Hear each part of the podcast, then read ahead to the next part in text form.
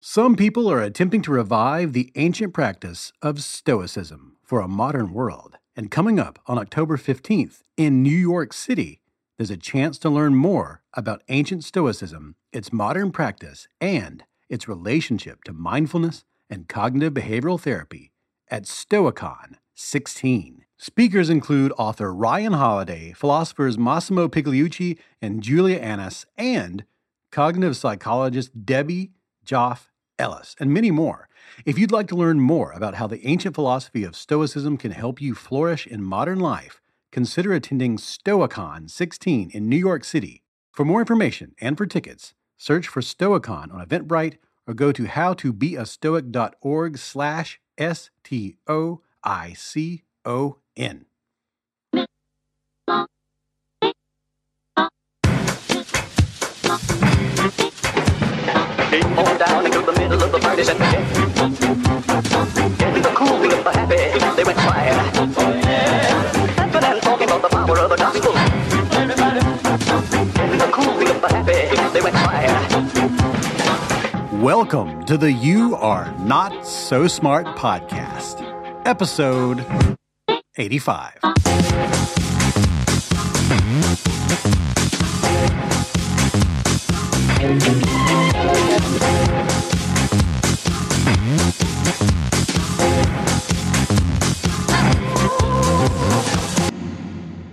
Our guest in this episode is Dr. Julia Shaw, a psychologist, a senior lecturer and researcher in the Department of Law and Social Sciences at London's South Bank University. She not only teaches classes on criminology and psychology, she also consults as an expert on criminal cases, and she writes for Scientific American for a column they have called Memory Mondays, where she talks all about how memory is, well, fallible and illusory and mostly fiction, and how very easy it is to implant false memories in people's minds. In fact, the work that she did, which showed that you can easily convince someone that they committed a felony, even though they did not. You can get them to admit it, to believe that they have a real memory of doing something that would put them in jail, is why she has the new book called The Memory Illusion. It just came out, and I thought it would be great to replay her interview from last year. It was really great, and I think it would be interesting to go back through it and get ready for her new book, which just hit the shelves. So let's pick her brain.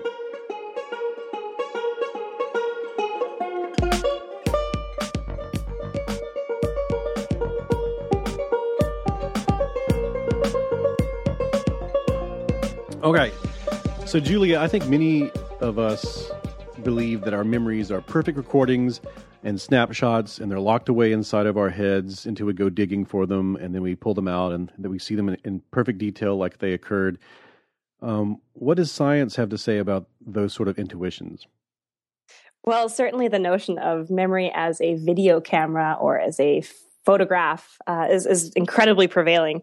And memory has poked many, many holes into that notion, suggesting that actually memory is largely uh, self created, reconstructed, and has fiction built in almost automatically. So it's an incredibly malleable process. So it's really open to distortion and it's inaccurate. Are those that's pretty we can pretty much say that for sure at this point? For sure. So the question has changed in the last, I'd say 10 years or so, where memory researchers have stopped asking what, how can we help people remember things or uh, how good is memory? It's how bad is memory slash um, how malleable are things. So it's really looking for fallacies, looking for problems rather than looking for uh, how good it works because it's inherently not so good.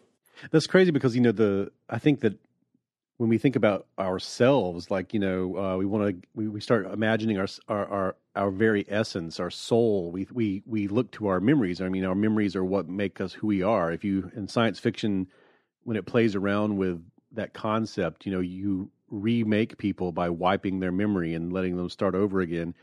Um, the you know, how we how trustworthy are uh, the memories that we cherish, uh, like the the the story of who we are as a person. It, how, as a scientist, would you um, do you view that the trustworthiness of that that narrative that we've constructed out of our memories? So the narrative, just be- because each and every one of our memories is prone to the same kinds of distortions, arguably, um, there's no reason for particularly emotional or particularly, as you call them, important life events to be preserved in any particularly different way. So they're equally prone to distortion. And that means that our personal narrative can be and is largely fiction and is largely, as you said, uh, inceptionable, if you will. um, where or people other people can go in there and add bits to your memories. You can go in there every time you recall it and add bits or change bits. Um, and i mean from the very beginning the way you look at the world is through a filter and that filter continues and kind of like what, what do you like what people sometimes like to say is the more often you tell a story the better it gets. So we embellish we add to it intentionally and unintentionally so if you were to like just uh, like a just a just a guess, just a, a spitball, a speculative um, um, thing here, I would like what percentage would you say of a typical person's memories are fictional? Hundred percent. Uh, that is a controversial statement, but uh, Elizabeth Loftus, who's arguably the leading researcher in false memory research, uh, recently had a TED talk, and she said all memory is essentially false. And it's again the the statements or the type of statement we hear echoed throughout the literature right now, um, and it's it's a good enough principle. It's memory is good enough, evolutionary speaking, just like everything else in our bodies, from our eyes to our stomachs to our muscles, um, memory is good enough to to survive. It's not perfect. Well, that is uh, that's a little frightening. Uh, the uh, like because I I've seen I've seen I read somewhere a neuroscientist who said you know they they reasoned that it was maybe seventy percent of your memories were complete completely fictional, and uh, and that scared me. But now you said hundred percent, and I'm terrified. I wouldn't say that they're completely fictional. I just say that elements of them are fictional. All right. So it's a um, highly embellished, highly um, uh, rewritten to make us feel better about ourselves or to cover up the bad parts. Not necessarily, not necessarily to make us feel better. I mean, my research points at how we can embellish notions or, or events, create them out of nowhere, from nowhere, um, that about very negative things. Oh, yeah. So about committing crimes, so this does not have to be mean that it's always going to improve for the better. It just means it changes over time. And it can improve for the better, but it can also just become more extreme, more dramatic, or less dramatic. so uh, uh, we'll get to your, your research uh, in just a second. But before that, you know, what you're saying with the that of how our, our, our memory is so malleable and that it's distorted in both uh, positive and negative directions depending on how we've been uh, what we've uh, interacted with, if if we sort of have this metaphor that's been around for a while of the computer hard drive or the filing or a filing cabinet, um, yeah. what would be your better metaphor for how memory works? I, not my metaphor. I'm going to steal it. What is it? Great, great artist, good artist copy, great artist steal. right stealing from Beth Loftus again, she likes to compare it to a Wikipedia page. so memory is like a Wikipedia page. You can go in there and change it, but so can other people. So it's the notion that it's it's editable by yourself, by others, by anyone who has access to the internet, or in this case, by anyone who has access to your memory or to you.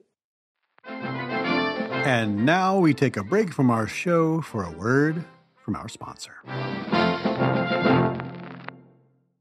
A few weeks back, my wife and I cooked a meal from Blue Apron over at my parents' house, and we brought over all the ingredients that came in the mail. And we made chicken meatloaf with mashed potatoes and green beans, and it was phenomenal. I loved cooking with my mom, reading about the different ingredients off of the material that came with the recipe, and the final product, it just it was amazing. It fed the four of us no problem, and over the next few days, we made Blue Apron tacos and pasta and catfish all at our house, all in ways I had never had them with ingredients I had never used before. Now I totally get why people like Blue Apron so much. They ship fresh, high quality, seasonal, pre portioned ingredients that you can't find in grocery stores right to your house on a schedule that you set. And for less than $10 a meal, Blue Apron delivers them along with easy to read, full color recipes with photos and additional information about where your food came from. Now, here's some of the meals that are available in September paprika spice shrimp and cheddar grits with tomato and sweet corn mm, Spicy chicken stir fry with baby bok choy and sesame ginger cucumber salad. Come on. Eggplant and chickpea tagine with islander pepper and tomato and couscous. Summer udon noodle salad with cherry tomatoes, corn, and summer sweet pepper. Come on. And look, here's the thing. If you would like three meals free with shipping, three free with shipping, go to blueapron.com slash Y-A-N-S-S. You will love how good it feels and tastes to create incredible home-cooked meals with Blue Apron, so don't wait. That's blueapron.com slash Y-A-N-S-S. Blue Apron, a better way to cook. And now we return to our program.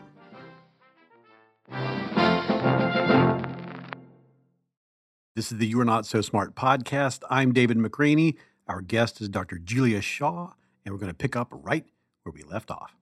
That is that's awesome. And so, what does that mean for? Um, I mean, we a whole lot of our like civilization, are the way we um, have tried to elevate ourselves above, uh, you know, primitive interactions, is to have a legal system that slowly, you know, uh, uh, decides, you know, for us what is justice and and keeps us from doing really um, you know, it keeps us away from vengeance and other weird things that we would do if we didn't have a sort of a, a framework for justice. A lot of that hinges on eyewitness testimony. Um, Mm-hmm. how, from uh, an expert on memory, an expert on the psychology and neuroscience of memory, how should we be treating eyewitness testimony in the legal system? Well, the legal system, I mean, you point at justice. I mean, just the whole notion of justice is a whole nother point for discussion.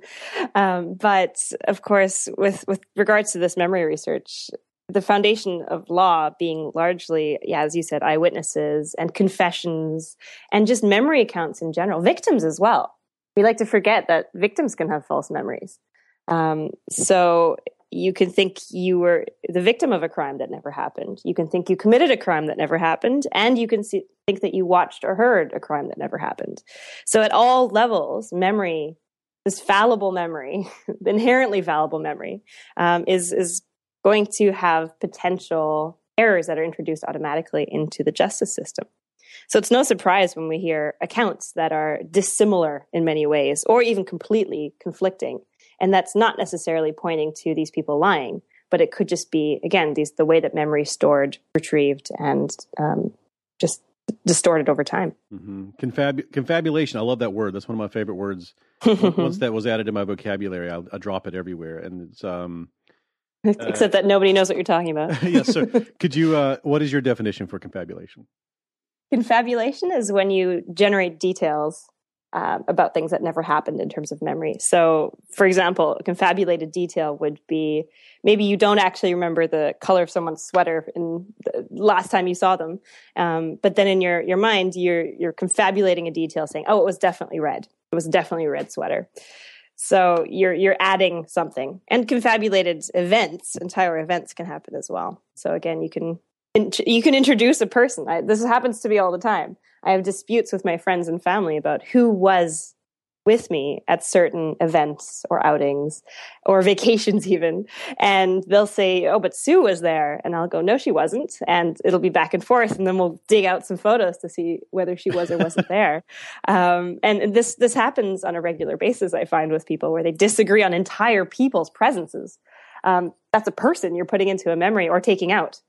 One or both of those accounts must be wrong right? Mhm. so Um, It, that's yeah, that's such a common part of that's such a weird part of our interaction as every human being uh, experiences this uh, several people getting together and remembering things differently. Right. And it's kind of strange that we don't that we usually don't leave that and go, well, it's probably because I don't remember anything very well and I, my memory is 100%. but you know, it's just like, oh, well, that was a quirky thing for that one event, and it's hard. It's weird that you you don't really extrapolate it out to your entire life. Um, and there's a absolutely the science writer Robert Krulwich uh, tells a great story about he, his wife remembered uh, his he he tells us he was telling a story to friends and family about how he uh, once saw a famous person on the street and his wife revealed to him that she was the person that saw it. He wasn't and he wasn't even there. And he completely confabulated this whole thing where he had stolen he basically stole another person's memory and was using it as his awesome story. Yeah. Um that definitely happens regularly as well So confabulation, I guess, it's sort of it's lying, but you don't know you're lying. It's uh, Ah, it's not lying. No, no, no. Okay, don't okay, don't use okay. that term Sorry, ever. Oh, ever. all right, tell, not uh, lying. Self deception is uh, such a. Oh, I reviewed a paper recently um, where they tried to equate self deception, as they called it, to false memories. Now, the fundamental difference between deception and a false memory is that in deception, there's an inherent notion of intent. Hmm So you're actively trying to distort something or trying to misrepresent something. In a false memory, you have no idea it's happening. So that's the difference. Is Mhm. maybe in the origins of it, someone might have intent. So for example, me as a researcher might have intent to generate a false memory in you, or you might even have intent or desire to manipulate a memory. But once it's there, it's no longer a lie because it just becomes your reality. It becomes your memory. And so there's no intent involved anymore. That's good. So it's it's a not a point of contention that's overstatement, but there there is some disagreement in the literature as to it's even possible to self deceive in that particular way because you would always know that you're lying, hmm um, or if it's just other issues around cognitive dissonance or other psychological mechanisms where we're trying to make sense of a discord between, for example, our actions and our thoughts, or reality and our perceptions, or whatever. But for false memory, it is definitely not deception.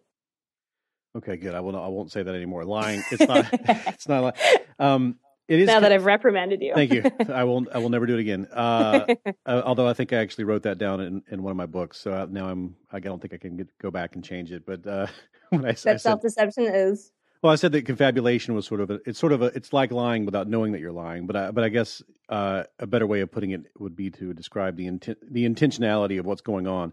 Because a lot of the confabulation that I've written about in the past were people who have certain, um, you know, physical problems with their actual brains that's causing Yeah. them to, um, to. There's several weird phenomena that come out of that, uh, where people will will completely confabulate entire, um, you know, experiences. Sometimes even you know denying their own disorders, um, and have there's they have zero knowledge or self knowledge that they've done that. They will even deny that they've done that. So, right. Yeah.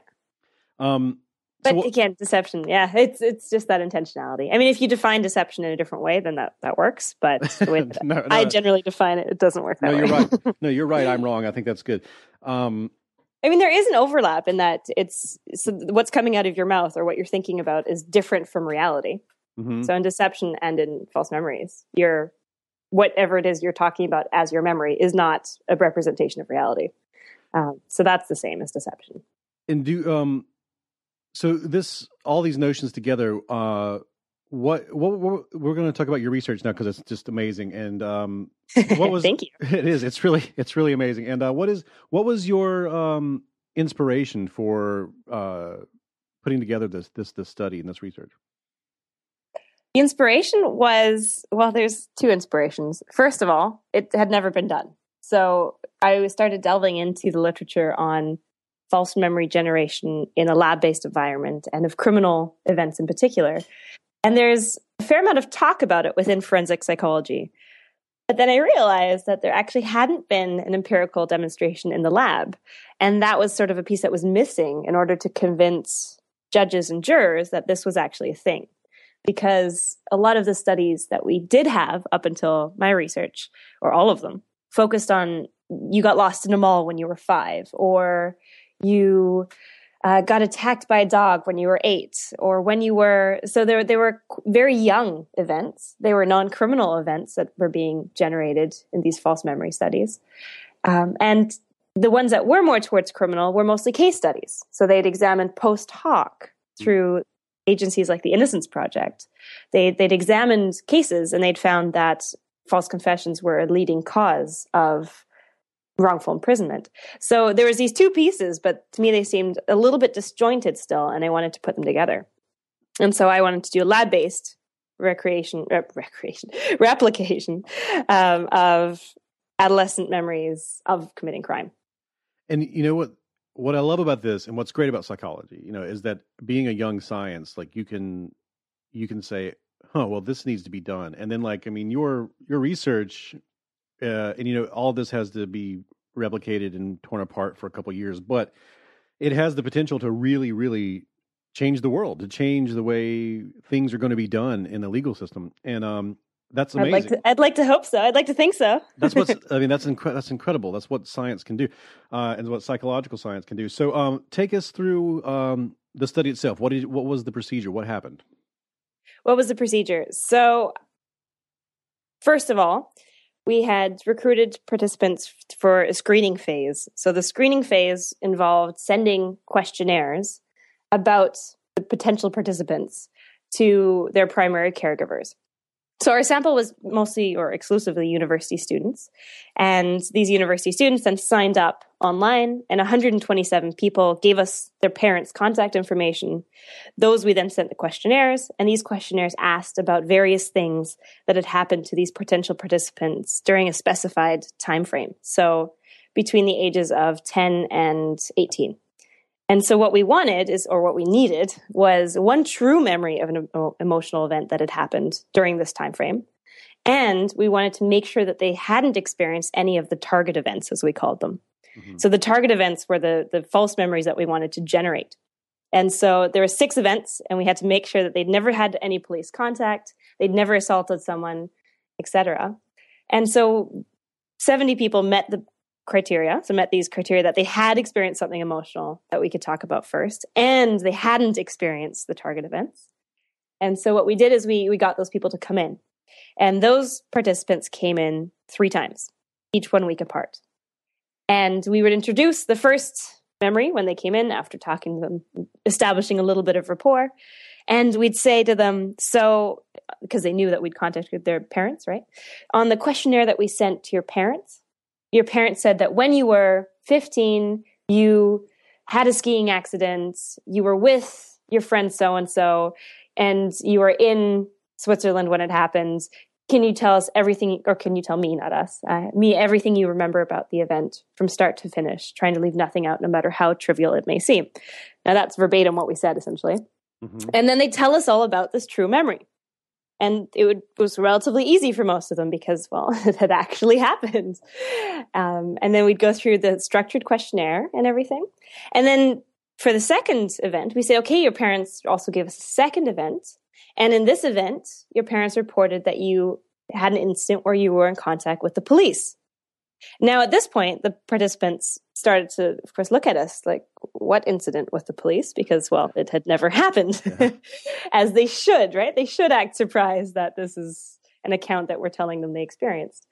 Um, and then we get, did the same thing. So I then went ahead and said, So your parents said that when you were, and then I picked an age between 11 and 14 randomly. Uh, when you were 13, you assaulted someone with a weapon and the police called your parents you were with, and then I'd insert, and this is key, I think.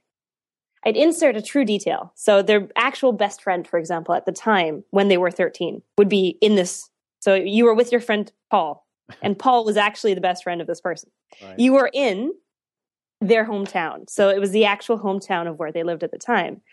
Um, and then tell me everything you remember from start to finish, trying to leave out nothing, no matter how trivial it may seem.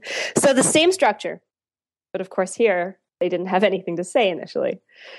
And so then we said, okay, well, you can't remember this. Well, lots of people have trouble remembering. This is, in fact, an emotional memory study, which is how we had sold it. And in this emotional memory study, one of the things we wanted to look at, because we anticipated people to have trouble remembering at times, was retrieval methods. And so then we'd ask, so, would you like to try this this memory retrieval technique? wow. As if it was a choice, right? right. and of course, at this point, everyone's thinking, "I can't remember this event. Of course, we're going to try this."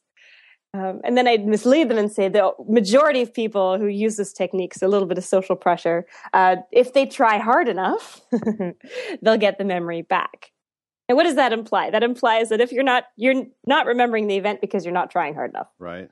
So there's a lot of and you use a lot of these kind of techniques. Uh, we did, yeah, like definitely. you, you list some of them out, and like some of the they're so insidious. There's like uh, um, most people are able to achieve these if they try hard enough. Like you just said, the uh, uh building rapport, uh, uh, long pregnant pauses where people uh, the uh, what else? What else? There, he lists them all out in the study, and they um I, I, love the idea that that there's all these different directions you're coming from. So all these different tactics because you're uh, motivated to get them to do this, and it, you know, like a police uh, interrogator would, would would be. I'm sorry. Go ahead. Keep going. Yeah, no worries. Um, definitely. So yeah, we use all these different techniques. And so, as you said, we we use pregnant. it's amazing how much people will say if you don't say anything. Right, right. so just to break a silence, people will give you more details, and then you're nodding and confirming, going, "Yeah, that really sounds like that sounds correct." Um, was actually really good for facilitating this this false information or this confabulation of details. Mm-hmm. So anyway, so we would have the participants in front of us. We'd be using these what not to do for memory retrieval techniques, but of course they didn't know that.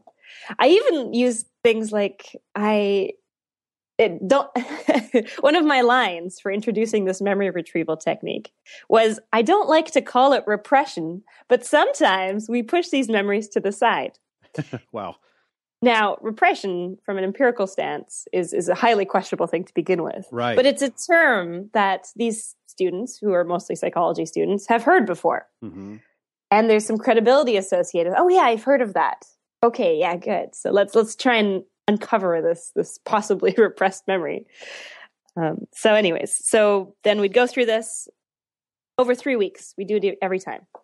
They'd always talk about their true memory, and then we'd go into the false memory. Mm-hmm. And first interview, I remember my very first detail that was ever generated by a participant. I'm about three, three or four participants in at this point.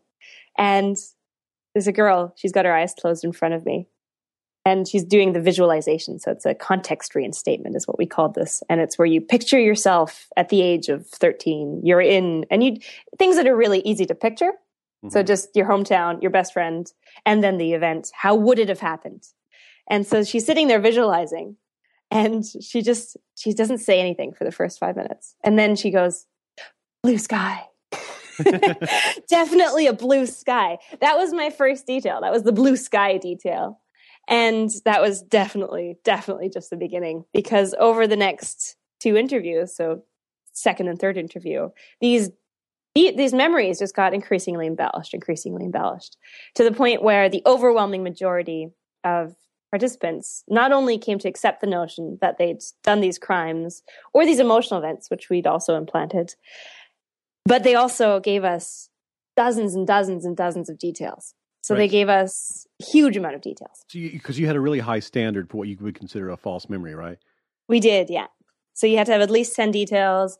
You had to remember who, what, when, and where. So where it was, who you were with, when it happened, etc. And there was almost always emo- so multisensory components as we called them so you could hear things in the memory they could feel things in the memory taste things in the memory smell things in the memory not that everybody had each of these but they had about the same levels for these things as they did for their true memories so that was really fascinating so what what, what percentage of the people generated this this uh this false memory what percentage of people did you implant the memory of a crime so we had 60 participants in total. 30 of these had the crime condition, and the other had an emotional memory condition. And 71% of those who we'd told had committed a crime came to believe it and came to form these false memories. And what kind of crimes were they? Assault, assault with a weapon, and theft, and all of them were with police contact because that's how we we told them that they the police had contacted their parents, which is how their parents knew about it. See, I mean, uh, I'm imagining these are just you know uh, co- these are college students who are just strolling around, feeling good about life, and then and then within within just a few uh, minutes with a with the clever psychologist, they were convinced they had assaulted someone with a weapon when they were younger. that's so terrifying to know that that's possible. It's um, enlightening. Let's let's use the word enlightening. Okay, it's it's it is terrifying and enlightening. It, it is. I mean, um, and it was so easy to do, and that and you know you you used known some known techniques and some of your own uh, uh, you know clever um, uh, ideas as well, and um, the the implications seem you know enormous for this. Uh, I'm sure that, that this is like a, a big part of um, where you guys are thinking too. You know, what is what are the implications in your mind of what you've discovered here when it comes to things like police interrogation and confessions, and um, even you know things like repressed memories, where uh, people you know remember something bad happened to them as a child, and then that becomes a legal issue, and uh, all sorts of things like that. What what do you think of the implications? The implications. So, the implications are clearly for law enforcement that if you are going to talk to people about their memories, which is a thing that you'll commonly find them doing, that you need to make sure that you're not using misinformation. So, misinformation is saying that, for example, you have a fingerprint of them at the scene, or you know about something they've done at the crime, uh, crime scene, or during the crime, and then telling them about it. So, just like I said, I know that you assaulted someone with a weapon. That's misinformation. And telling them they did something they didn't do. And that can quite easily be spun into more, especially when you use things like, well, these poor memory retrieval techniques, such as visualizing it, if you will, fantasizing about it. Um, and yeah, closed ended questions, even open ended questions. Uh-huh. So, what's amazing is that this study actually used the status quo of um, appropriate police interviewing for the interview itself, not for the memory retrieval technique. But for the interview itself, it was all tell me everything you remember. It was, it wasn't particularly leading. So, leading questions, of course, we already know have huge potential to um, distort reality or distort memory accounts.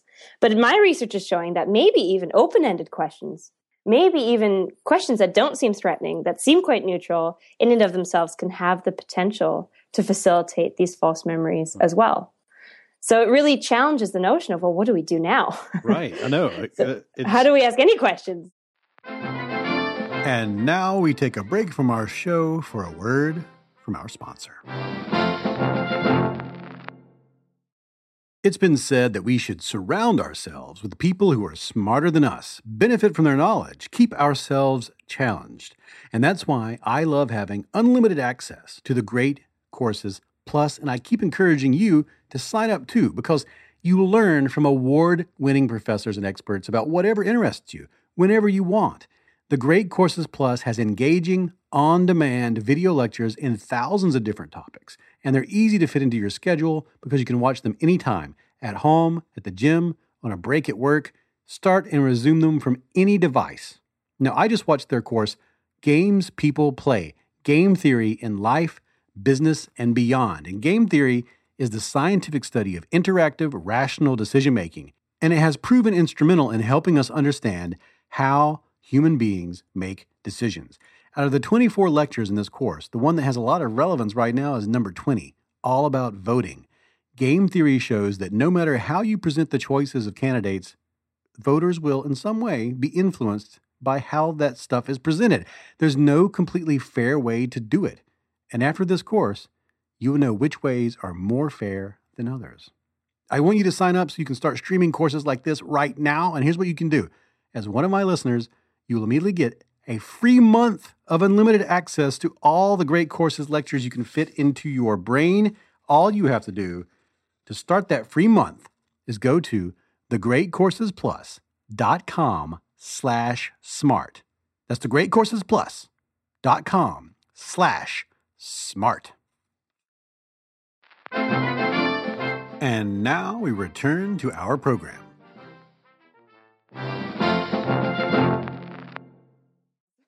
Which is good because I mean, uh, all of our so much of our legal system was created. You know, it's pre-scientific. It's it's it's uh, before we even had these.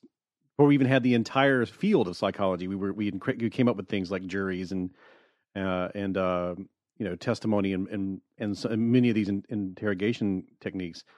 Um, so it's fantastic that you are you and other scientists are doing stuff like this, saying like, well, maybe we should completely re, you know reboot this thing because I mean, it sound, your study when you read through it, you're like, this sounds a lot like what I've seen in like you know crime dramas where they go and they you know they go interview the people who the person knows, and then they go um, talk to eyewitnesses, and then finally you know they put them under the white light and say, this is what we know, this is what people are telling us. Why won't you tell us the truth? You know, uh, uh in your mind, do you think that there are um, there are people right now who have delivered false confessions that they truly personally believe that they did, but they did not do those things?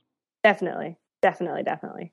but uh, in terms of applying my study directly to these kinds of contexts, th- I mean, there are a number of differences between my study and reality, if you will. Sure. First of all, it's unlikely that police would want to generate a false memory. They might want to generate a confession, but they probably don't understand that sometimes the way that they're getting that is through a false memory. But I'm intentionally not just trying to get a confession, but I'm trying to get them to internalize it. I'm trying to get them to come up with these details, which again, I would argue is fundamentally different than the goal from the outset that any, any reasonable police officer should have. So that, that's a difference. But yeah, I mean, the techniques themselves. And I think that actually being friendly, this is something that's also un- underexplored, I think, because I was really friendly to my participants. And just like in life, I think people are more likely to help out and do well and try harder for someone who they like. And so if you have a really friendly cop and you're an eyewitness or a potential eyewitness to a crime, and they're being great and nice to you and asking you all these kinds of questions, you might be more likely to generate false memories, more likely to give them details than if they're being really hostile and aggressive. Mm-hmm. So being friendly could actually be a risk factor, wow. uh, which That's is so which amazing. is interesting. That's so amazing, and you know, uh, I I wonder about what our lives are going to be like as we move into a future where more and more of of our experiences are recorded and more and more of um, you know our public interactions with, with each other are witnessed by you know uh, cameras and and that we have a more detailed estimation of our memories because we've saved things with our phones and they're in our social media. So like we we're entering a new era of augmented memory um, and it's it's it's a really it's a i think we're really developing as a, as a species a new relationship with memory itself and so your research is really important when it comes to that new relationship i think. Yeah the new relationship. I mean there has been some research that has looked at whether or not things like social media help or hinder our memory performance and so far it seems like it does a bit of both. Because of course you're also the way i like to talk about facebook and i mean made fun of all over the interwebs is that Facebook is the best version of you. Right, yeah.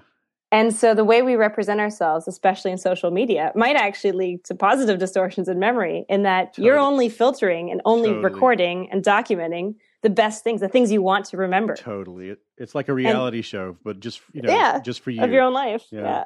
Your um, it's so. your your own PR campaign. It's totally your own PR campaign, and also, but I mean, that could actually have a positive effect, not necessarily on accuracy of memory, but on um, really focusing on the good things in life. That's true. So for for happiness more than for memory. Wow. So um, uh, yeah. you are you're going to put all of this into a book, right? I am. So tell me a little bit about that before we before we uh, have to depart. Tell me about this book project.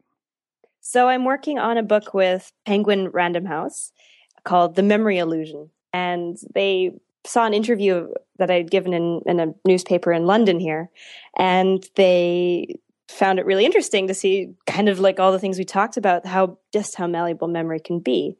And so this book, so The Memory Illusion, Why You May Not Be Who You Think You Are, really delves into everyday memory errors such as forgetting a, a, name or a phone number, and moves all the way to how we can create completely absurd or seemingly absurd false memories of things such as alien abductions, of violent crimes, of impossible and highly implausible memories. Mm-hmm. And so it really takes the reader through everything from tiny everyday memories and builds up because these big memory errors are really just cumulative, cumulative effects of these tiny memory errors that we experience regularly. Wow, that's going to be awesome. Uh, when do you think that'll be around? Is it sometime this year or next year? Next year. So it's expected to come out in spring of or early 2016. Okay, cool. Um, maybe we, we can get you back then, or, or, at least I will definitely tell people go get this book. So um, sounds good. I um, appreciate it. Yeah, totally. Uh, Tell me, um, so for everyone who's heard this and they're like, I want to keep up with this uh, this person forever, how could they find you on the internet and keep up with you? They can find me through my. Since doing this interview, she now has a website. It's drjuliashaw.com, dr, drjuliashaw.com. And I'm working on a website as well, but it's not up yet. So okay. soon, hopefully, I'll be more Googleable. Well, thank you so much for your time. This is absolutely fascinating stuff. I'm so glad you're one of these people out there who is, uh, you know, doing this kind of work, and that, uh, and I love that already the world is like, hey, what's she doing? So that they they'll keep up with you in the future. So this is um this is great, and I really appreciate you coming on the show. Oh well, thanks for having me.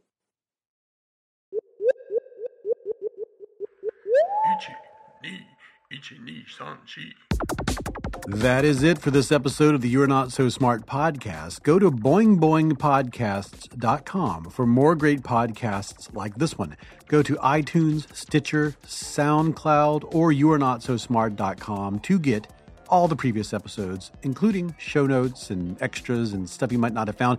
Go to Patreon and become a patron of the show to get extra episodes, extra content, and all sorts of other cool stuff.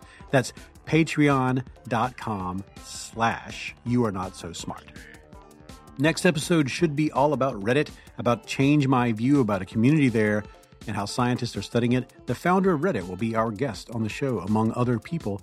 I think you will really dig this episode. I've had so much fun putting it together. Find us on Twitter at Not Smart Blog. I'm on Twitter at David McRaney. You can also find us on Facebook at You Are Not So Smart. Okay, back to writing this book. Ugh, can't wait.